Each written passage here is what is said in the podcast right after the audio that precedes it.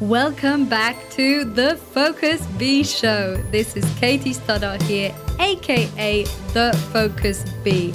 And on this show, I interview high performers and leaders around the world to discover their secrets on peak performance, productivity, mindfulness, and leadership. So, if you want to take your performance and your leadership to the next level, then you're in the right place listen up and connect with the magic. Welcome to a brand new episode of the Focus Bee Show. Thank you for joining me today. And today's topic is around flexible thinking, how we can change our thoughts. And we could also say how we can change our perception. One of the fundamental pillars of Stoicism is around perception, and they believe that our perception can determine how we react to outside circumstances and how we feel within. So it's a fundamental core to our own well being and happiness and fulfillment. The difference between flexible thinking and stuck thinking is how we manage the thoughts and how we manage our perception in a given situation.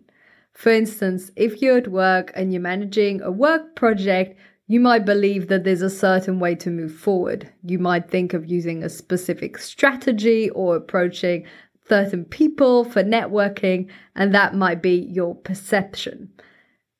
It can be challenging when you're used to using the same perception or when you have been using this method for a while to think outside the box. This is really what flexible thinking is about is to think differently, approach circumstances from another angle. So there are different ways you can do this. First of all, it's around not being stubborn and being open to other people's perceptions because maybe one of the easiest way to change our thoughts, to change our perception, is to ask other people, what would you do for this project? How would you manage this situation? And then really listening to their feedback and not trying to prove that your way is the right way. And you can gain many useful insights and tips and points of view just from asking different people because we all function so differently. We all have so many different parameters that we take into account and see differently that pretty much every person might give you a different answer. Now, this doesn't mean, of course, that you take on board all the advice that you're given and implement all of it, but just by listening, this can already give you a new idea, a new perspective, a new way of going about your work or your challenge in your life. Another approach is to change the environment. So, if you've been thinking about this specific problem, this specific challenge, and you've been in your office or in the same place or in the same room in your home, maybe getting up, going for a walk, moving often helps, or even just going in the dark and closing your eyes. Just a change of scenery can help you think about it differently. You might suddenly have a new idea or a new approach. It's interesting how we're so conditioned by our environment. It really impacts the way that we think and that we function. So, this is the second tip change your environment, maybe move and exercise. That always gets the brain working and might stimulate new ideas and perceptions. And the last tip is to look at your beliefs around this and to see what if it wasn't true. So if you believe this this project has to be done in a certain way or that that's the most efficient way to go about it. If you ask yourself what could be a different approach? What have I done in the past that was different?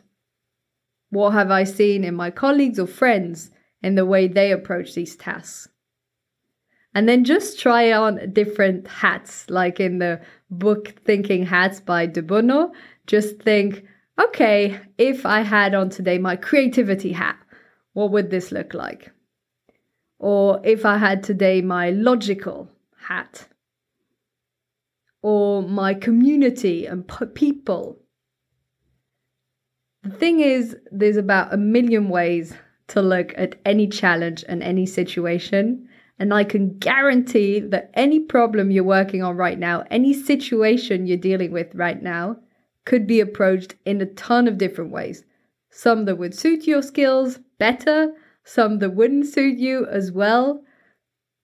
There's always another perception. And I feel that sometimes we forget. Sometimes we forget our ability for flexible thinking, our ability to change our thoughts in those moments. I feel that this is more around the perception and our way of approaching problems than around specific thoughts. To manage specific thoughts in general, you only need to become aware of them and to pause. This is where the difficulty often resides, is to taking that pause, breathing, and then asking yourselves powerful questions. Again, powerful questions, journaling, reflection, all of these things can shift the way we think. One question that I use very often is what if this was easy? Because I feel that we often end up in a labyrinth of complication.